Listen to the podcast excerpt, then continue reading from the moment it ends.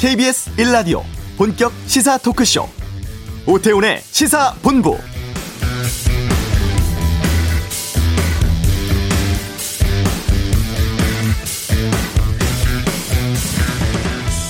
수도권 거리두기가 2.5단계로 비수도권도 2단계로 상향됩니다. 우선은 3주간인데요. 거의 연말 직전까지죠. 수도권의 확산세가 본격적인 대유행 단계 접어들었고 전국적으로 팽창하기 직전이라는 판단에 따른 조치입니다. 더 큰 우려는 이렇게 해도 바로 효과 나오기는 쉽지 않다는 전망 때문인데요. 게다가 수많은 소상공인, 자영업자들이 감내해야 할 고통 매우 큽니다. 하지만 지금 위기 극복해야만 평온한 일상으로 돌아갈 수 있습니다. 조금 전 문재인 대통령 코로나 역학조사에 공무원, 군, 경찰 등 가용 인력을 최대한 동원해서 코로나19 역학조사 역량을 강화하라고 지시를 했죠. 그야말로 더는 물러설 곳이 없습니다. 봉쇄의 준하는 3단계 전에 꼭 이번 확산 위기 이겨내야 하고 여러분께서 해주셔야 합니다. 오태훈의 시사본부 보궐선거 출마 선언하신 분들 만나보는 시간 앞으로 갖겠습니다. 첫 번째로 잠시 후 이슈에서 국민의힘 김선동 전 의원과 함께하겠습니다. 원 달러 환율이 천 원대로 진입했습니다. 경제브리핑에서 알아보고요. 비건미 국무부 부장관 방한합니다. 2부 외교전쟁에서 다루겠습니다. 월요일 시사구말리 국회 공수처법 처리 상황, 또 오전 법관 대표회의 등 다양한 정치권 이슈에 대해서 정리해보는 시간 갖도록 하겠습니다. 오태훈의 시사본부 지금 시작합니다.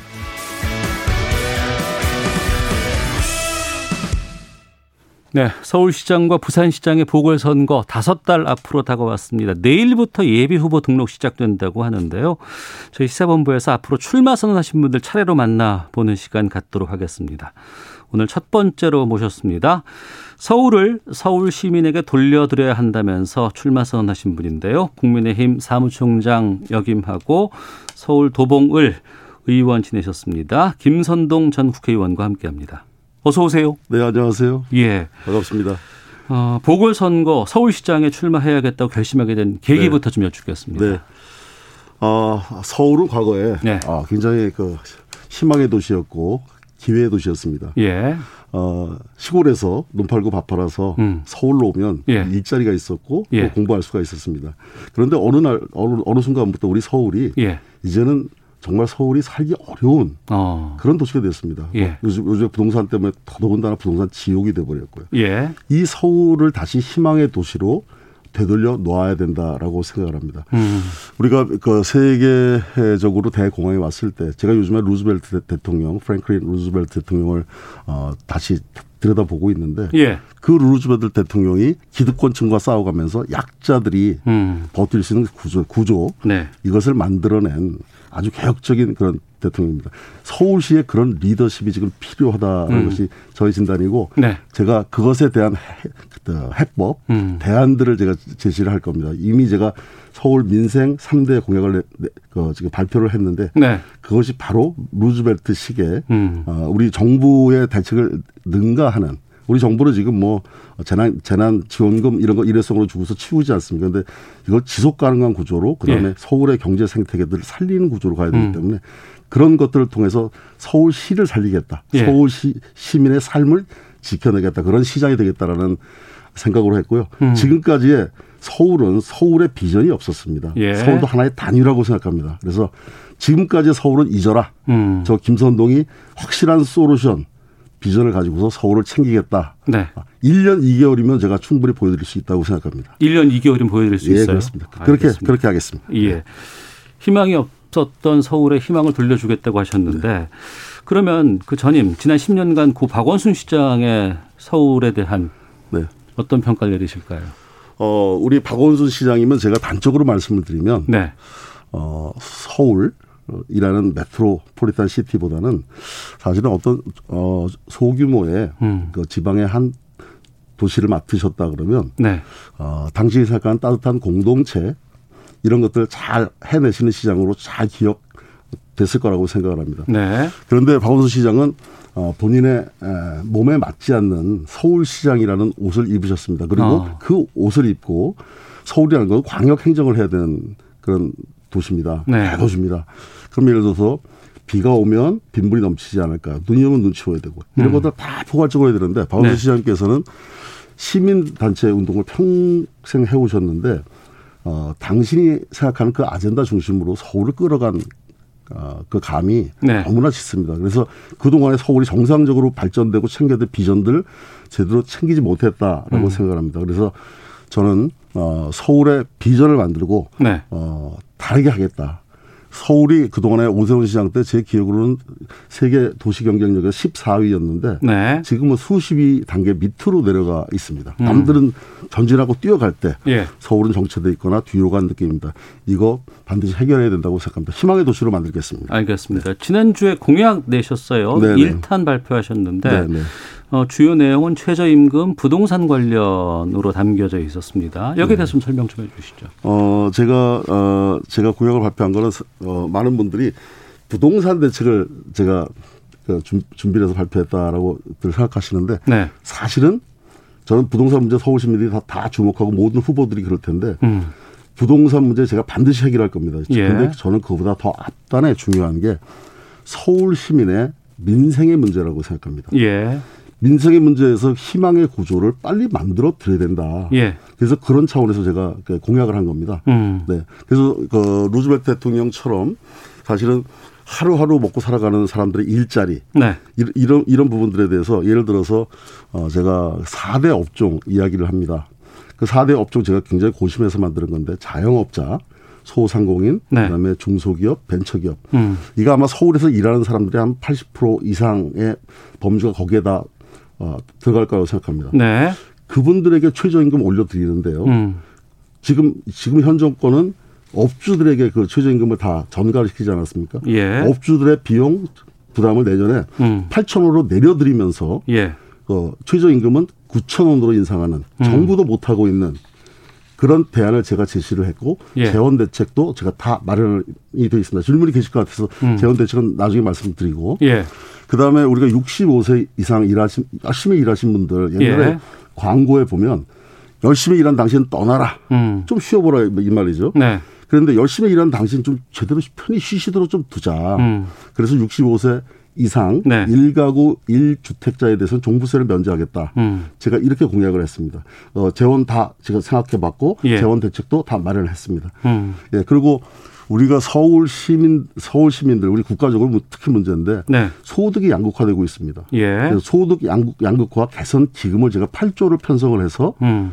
서울 시민들의 그 소득 서울 시민들이 중산층으로 도약하고 네. 그, 그 밑에 나락으로 떨어지지 않도록 하는 그런 든든한 괜목이라고 그럴까요? 그걸 음. 제가 그 마련하는 그런 어, 대책도 재원도 아 우리 중앙정부가 아직 그뭐 생각하지 못한 네. 그런 대책까지 제가 포함시켜서 발상의 전화를 통해서 마련했다라는 말씀을 드립니다. 시간이 별로 많이 없어서 다 저희가 질문 드릴 수는 네. 없는데 그럼 구체적으로 좀 네, 네, 바로 해보겠습니다. 네.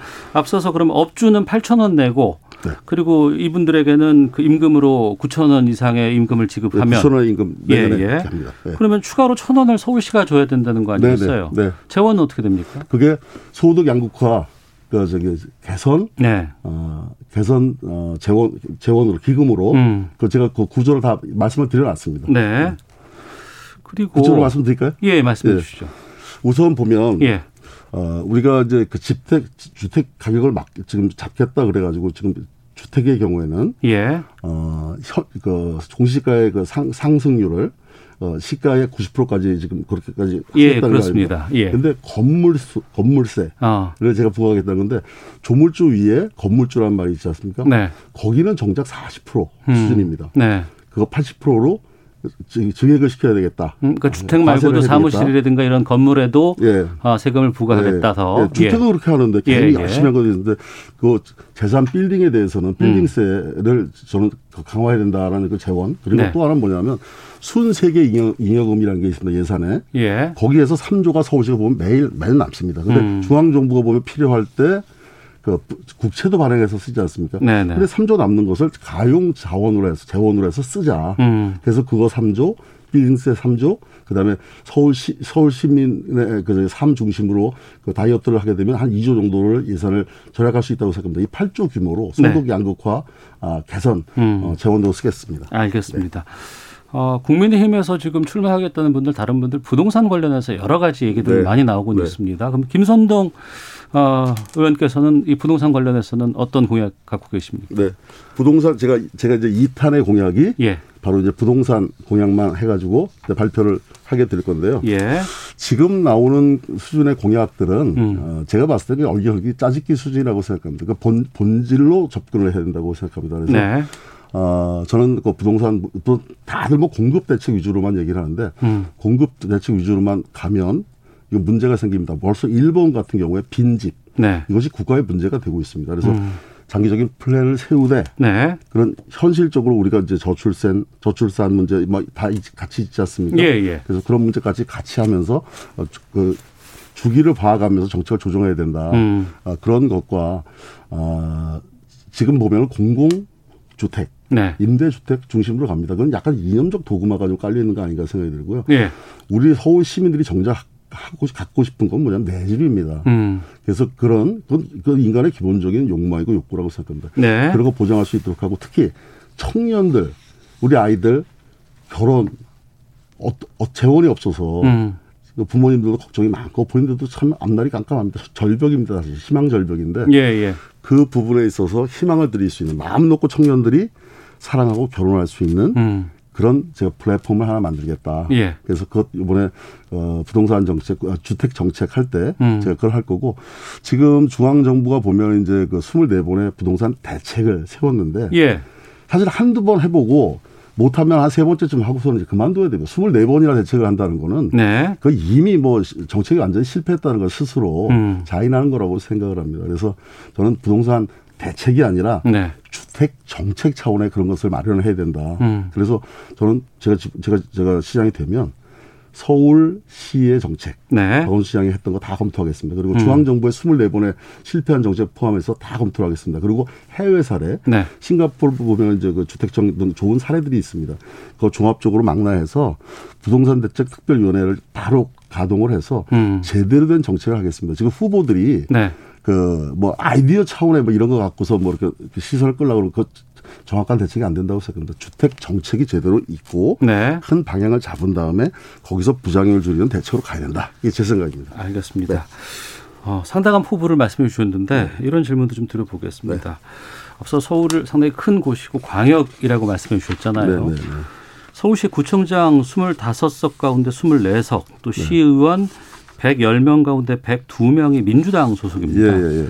국민의힘 출신 서울시장이 나온다고 해도 함께 네. 협업하면서 일, 런 것들을 만들어내기에는 좀 상황이 어렵지 않을까. 네, 네. 어떻게 보시는지요? 저는 그러니까 서울시장이 일을 하는데 네.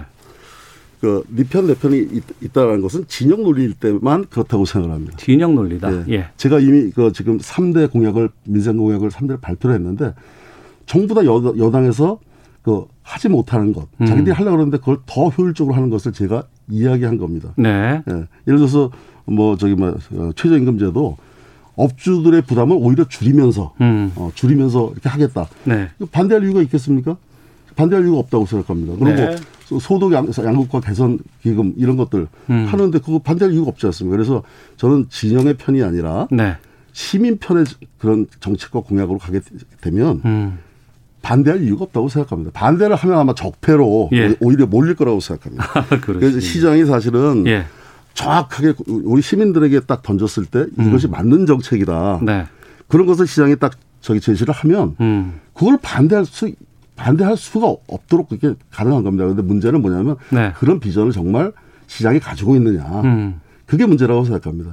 저는 음. 저는 그것을 가지고 제가 앞으로 공약 발표하는데도 또각또각 알맹이 있는 것들 그렇게 할 겁니다. 뭐 얼버무려서 말만 번들어한 거 이런 거안 예, 합니다. 예. 건더기 위주로 하겠습니다. 예. 네.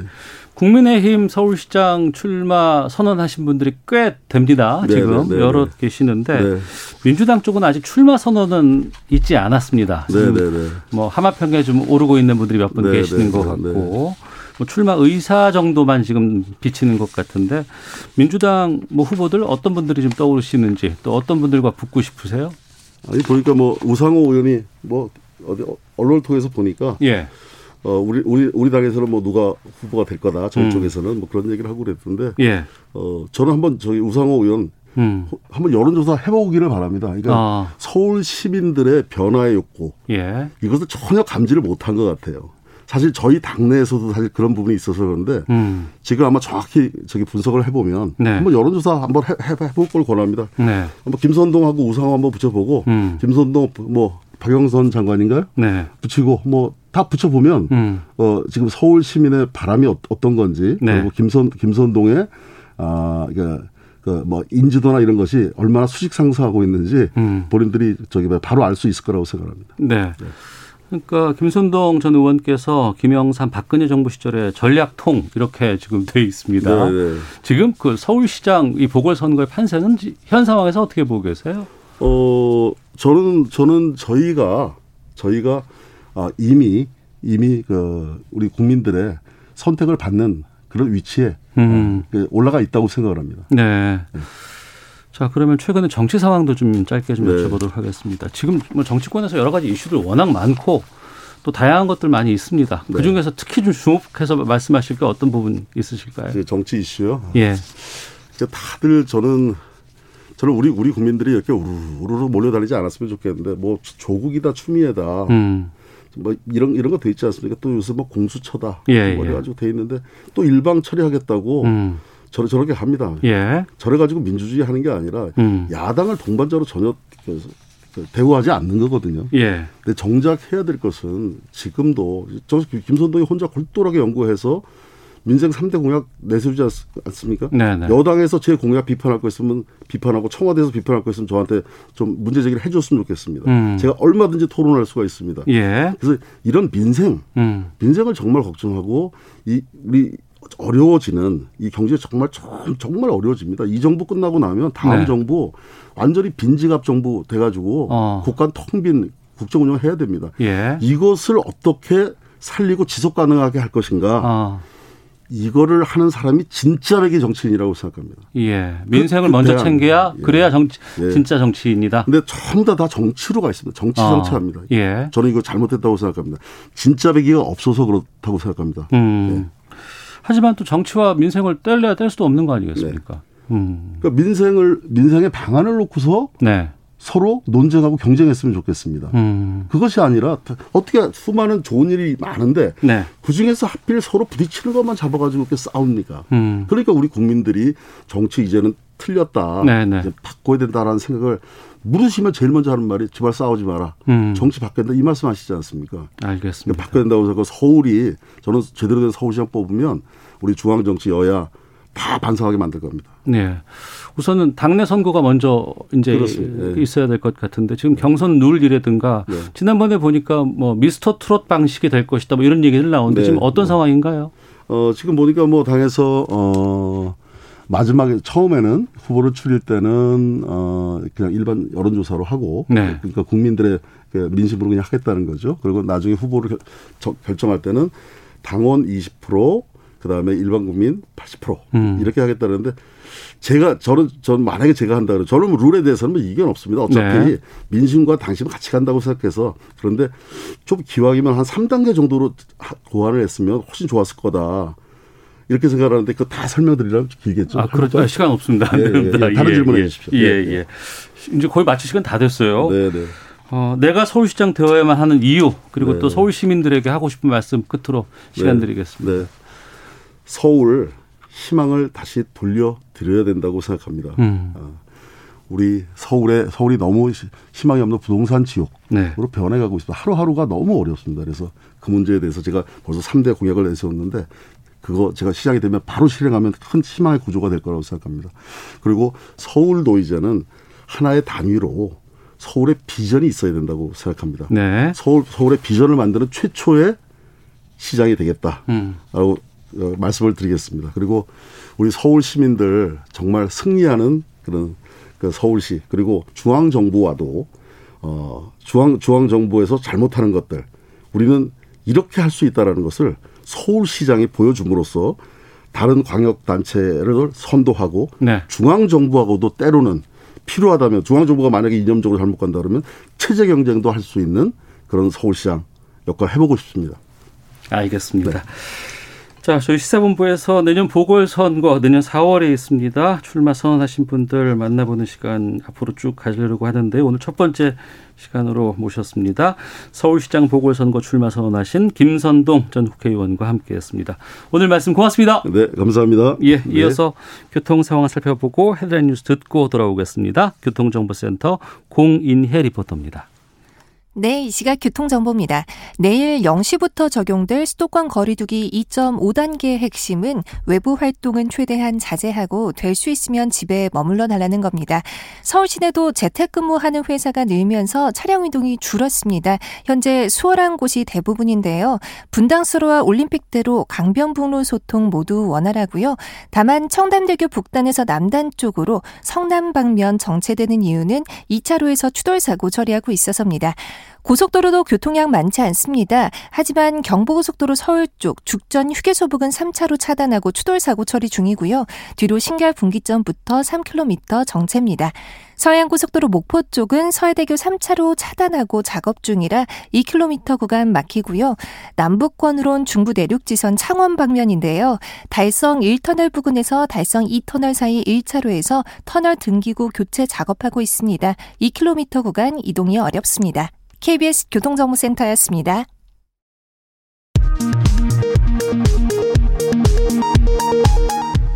헤드라인 뉴스입니다. 어제 코로나19 신규 확진자는 615명으로 이틀째 600명대를 기록했습니다.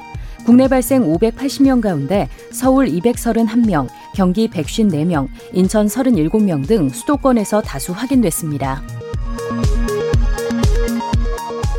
문재인 대통령은 최근 수도권을 중심으로 코로나19 감염이 급속도로 확산하는 상황과 관련해 공무원과 군, 경찰 등 가용한 인력을 최대한 투입해서 수도권 지역의 현장 역학조사 역량을 강화하라고 지시했습니다. 민주당이 모레 국회 본회의에서 공수처법 개정안과 경제 3법, 5.18 관련법들을 처리하겠다는 입장을 거듭 밝혔습니다. 국민의힘 주호영 원내대표가 공수처 초대처장 후보로 문재인 정부가 중용했던 법조인을 받아들일 수 있다고 민주당에 제안했지만 답을 받지 못했다고 밝혔습니다. 경기 여주 산란계 농장에서 고병원성 조류 인플루엔자 의심 사례가 확인되면서 경기도 내 모든 가금 농장에 일시 이동 중지 명령이 내려졌습니다. 지금까지 라디오 정보센터 조진주였습니다.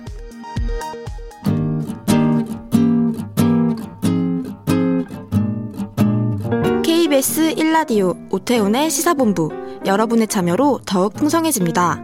방송에 참여하고 싶으신 분은 문자 9730번으로 의견 보내주세요.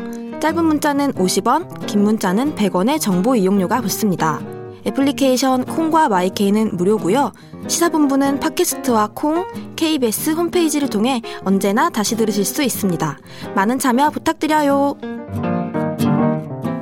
네, 알기 쉽게 경제 뉴스 풀어드리는 시간입니다. 경제 브리핑 참 좋은 경제연구소 이인철 소장과 함께하겠습니다. 어서 오십시오. 예, 안녕하세요.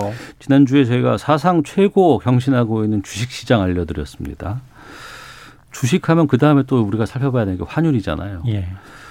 어, 원 달러 환율이 2년 반 만에 최저치로 늘어졌다. 그러니까 원화 가치가 상당히 좀 인정받고 있다. 이렇게 봐야 되잖아요. 그렇습니다. 사실 완화 강세는 네. 내심 뭐 뿌듯한 측면도 있지만 음. 그러나 이제 우리는 내수보다는 수출, 네. 우리 우리 경제에 차지하는 비중이 높기 때문에 신경을 좀 써야 되는 부분인데요.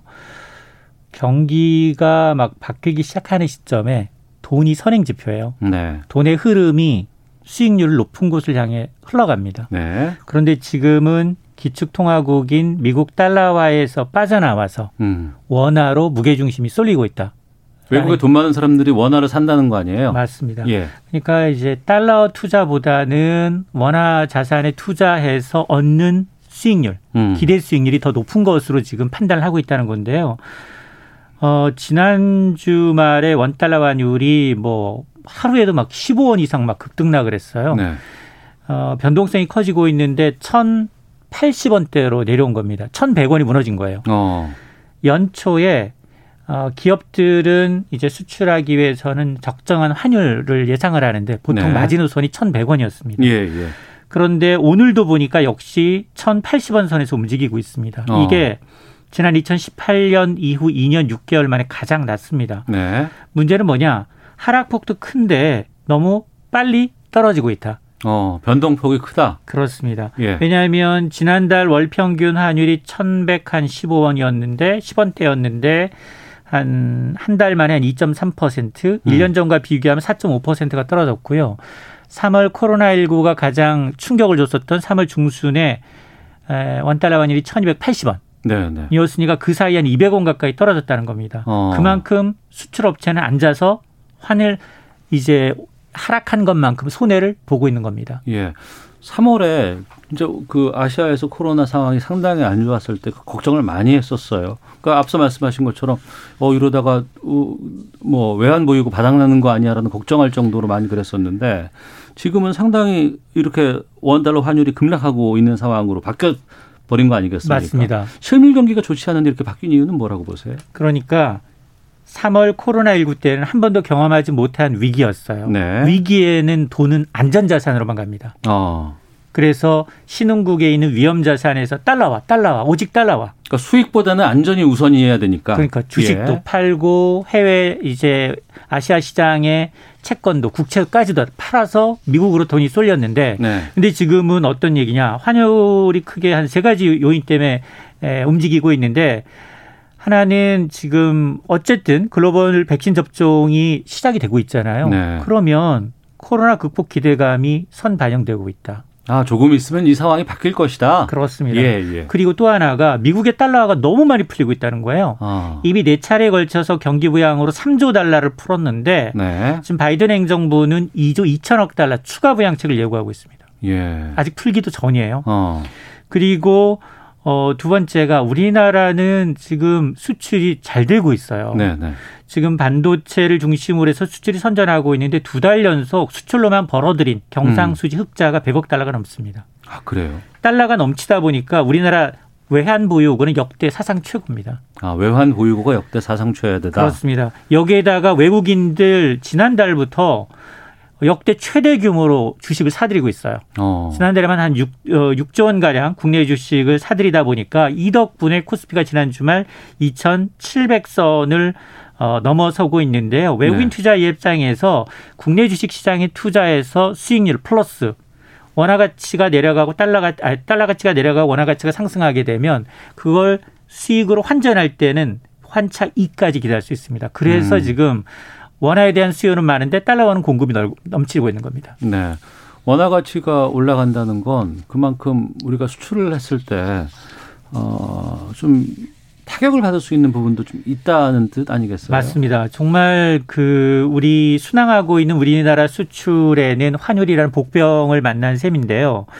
수출품의 가격이 달러로 표시가 됩니다. 네. 그래서 우리나라의 제품의 가격 경쟁력에 문제가 생길 수가 있는데 물론 원화 원화 강세가 업종별로 미치는 영향은 조금씩 차이는 있습니다. 그럼에도 불구하고 이처럼 가파르게 많이 떨어지게 되면 이 경제 주체들은 적응하는데 굉장히 어려움을 겪거든요. 음. 가장 큰 타격이 어디냐?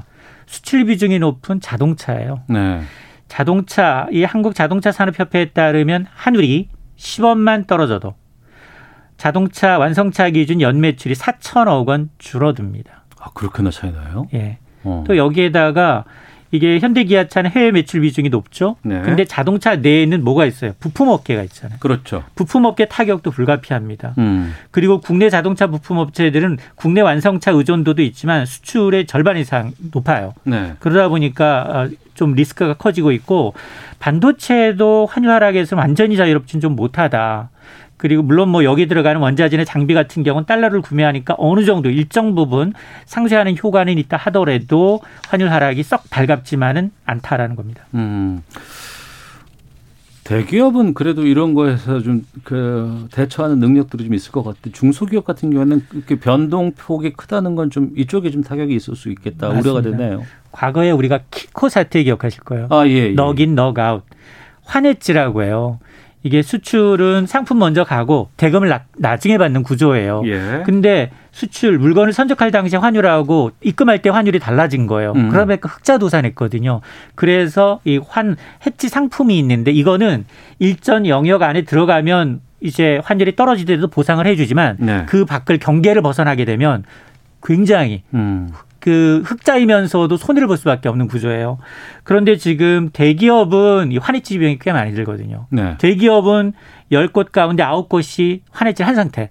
그러나 수출 중소기업의 경우에는 10곳 가운데 6곳이 환해지를 하지 못하고 있습니다. 네. 그러면 지금 업계에서는 통상 환율로 인한 손실 감내할 수 있는 마지노선이 어디냐? 대기업의 경우에는 원달러 환율이 한 천 원 선까지 내려가더라도 음. 무난하다. 아, 어느 정도 좀 순익은 좀 줄겠지만 견딜만하다라는 거고 수출 중소기업의 경우는 한 천백 원 선을 마지노선으로 보고 있거든요. 네, 네. 그런 기업들 대부분이 지금 빠듯한 예산 때문에 환해지를 못한 이 수출 중소기업들이 이렇게 큰 환율 변동성에 굉장히 리스크에 노출돼 있다라는 겁니다. 음. 원화 가치가 큰 폭으로 떨어져도 문제고 큰 폭으로 올라도 좀 걱정이 많이 되는 건데 그럴 때마다 가장 얘기가 많이 나오는 게 이제 변동폭이 주는 것이 좀 안정적인 게 좀 낫다라는 얘기들은 좀 들었습니다. 하지만 또 환율 하락하면서 반가운 업종도 좀 있지 않겠습니까? 그렇습니다. 환율 하락은 동전의 양면입니다. 원화가 강세니까 이럴 땐 해외여행 가시는 분들 좋아요. 아, 지금 여행 가면 안 돼요. 맞습니다. 그러니까 해외 유학생이 있거나 이런 분들 송금하시는 분들 어, 예전보다도 음. 이제 달러 환전 수수료 워낙 높기 때 좋기 때문에 이런 분들은 좋아요. 그리고 어, 외국 물품을 수입하는 경우 네. 농수, 농수 산물이라든가 수입 물가가 낮아지는 효과가 있습니다. 음. 그리고 외채 달러 어, 부채가 많은 기업들도 숨통이 튀어서 네. 대표적으로 항공업종이에요. 어. 항공업종은 항공기가 대부분 리스예요. 이게 전부 다 이제 빌려온 돈이거든요. 음. 임대차기 때문에 대부분 비행기를 띄우기 위해서 필요한 원유도 달러로 결제하기 때문에 이 저유가 상황까지 맞물리다 보니까 더없이 좋은 환경인데 아, 정유업계에도 환율 하락은 당장의 후재입니다. 네. 원유를 구매하는 비용이 좀 적게 들어가니까. 다만 정유사들은 그걸 가져와서 정제해서 완제품 만들 땐 또 손해예요. 음. 예전보다 가격을 덜 추주니. 네, 네. 자 그러다 보니까 어, 예전에 비해서는 사실은 이렇게 어, 우리나라 수출에 미치는 영향이 과거보다 감소했다 하더라도 음. 그럼에도 불구하고 순수하게 뭐 설탕이나 밀가루 같은 수입 원재료를 사용하는 식품업계 또 해외 브랜드 제품을 수입하는 유통업계의 경우에는 환율 하락이 대표적인 수혜 업종으로 꼽힙니다. 네. 말씀하신 것처럼 지금이 뭐 자유롭게 여행할 수 있는 시기라고 한다 그러면은 이 환율 어, 이렇게 좀 이렇게 많이 우리 원화 가치가 올라가고 이랬을 때는 상당히 좀 일반 소비하시는 분들 입장에서는 피부에 와닿을 내용인데 거기에 대해서는 지금 우리가 나갈 수가 없기 때문에 좀 아쉬운 부분도 좀 있겠습니다만 어, 문제는 너무 빠른 속도로 변화하고 있다라는 부분 계속해서 지적해 주셨는데 그러면 내년은 지금 어떻게 전망됩니까? 어, 전문가들 대부분 국내외 전문가들이 어, 달러 약세는 당분간 지속될 수밖에 없다. 이 어. 얘기는 원화 강세가 기조가 좀 더 이어질 수 있다라고 보고 있는데요. 네. 일단 네. 외국계 투자 은행들을 보니까 골드만삭스, 뭐 시티그룹 이런 데 보니까 지금 달러 가치는 적게는 5%, 많게는 20%까지 추가 하락할 수 있다 내년에. 아 그래요? 네, 왜냐하면 어. 바이든 행정부가 내년 출범하잖아요. 네. 출범하면서 2조 달러 넘는 돈을 또 뿌립니다. 음. 그렇게 되면 공급이 많아지기 때문에 그만큼 원화 가치는 오를 수밖에 없는 상황이고요. 이러다 보니까 우리 기업들 당장 내년 경영 전략을 수립하는 데 애를 먹고 있어요. 네. 환율을 빨리 바꿔줘야 되는 시기거든요. 네. 그래서 어, 우리 기업들 역시 올 연말 환율 전망치는 1,080원의 선에서 그리고 내년에는 1,000한 1,000원 중반, 1,000한 50원 선 그리고 일부에는 만에 하나 이제 골드만삭스처럼 5%에서 10% 가량만 내린다 하더라도 환율이 네 자릿수가 아니라 세 자릿수로 떨어질 수가 있거든요. 천 원대가 무너진다? 그렇습니다. 아. 지난 10년 동안의 평균 환율이 어느 정도냐? 1,100원 선이었어요. 예. 1,120원 선이었기 때문에 이걸 감안하게 되면 굉장히 우리 기업들이 감내해야 되는 수출 기업들의 채산성 악화는 굉장히 부담이 되는 요인이고 이거 역시 이 얘기는 우리나라 수출에도 빨간불이 켜졌다라는 겁니다. 음. 하지만 외환 보유고가 뭐 없어서 문제였던 때보다는 훨씬 더 이게 좀 상황이 나은 건 아니에요? 맞습니다. 과거 경기가 안 좋을 때는 음. 외환 보유고가 달러가 빠져나가서 문제고 네. 경기가 약간 좋을 기미를 보이니 또 탄력가 밀려들어서 문제인 겁니다. 음, 알겠습니다. 자, 환율 상황 살펴봤습니다. 경제브리핑 참 좋은 경제연구소 이인철 소장과 함께했습니다. 고맙습니다. 네, 고맙습니다. 예. 자, 1부는 여기서 마치겠고요. 잠시 후 2부 외교전쟁이 있습니다. 비건 미 국무부 부장관의 방한 의미 살펴보고 이어지는 시사구말리 정기국회 종료를 이틀 앞둔 정치권 상황 정리해 보도록 하겠습니다. 잠시 후 2부에서 뵙겠습니다.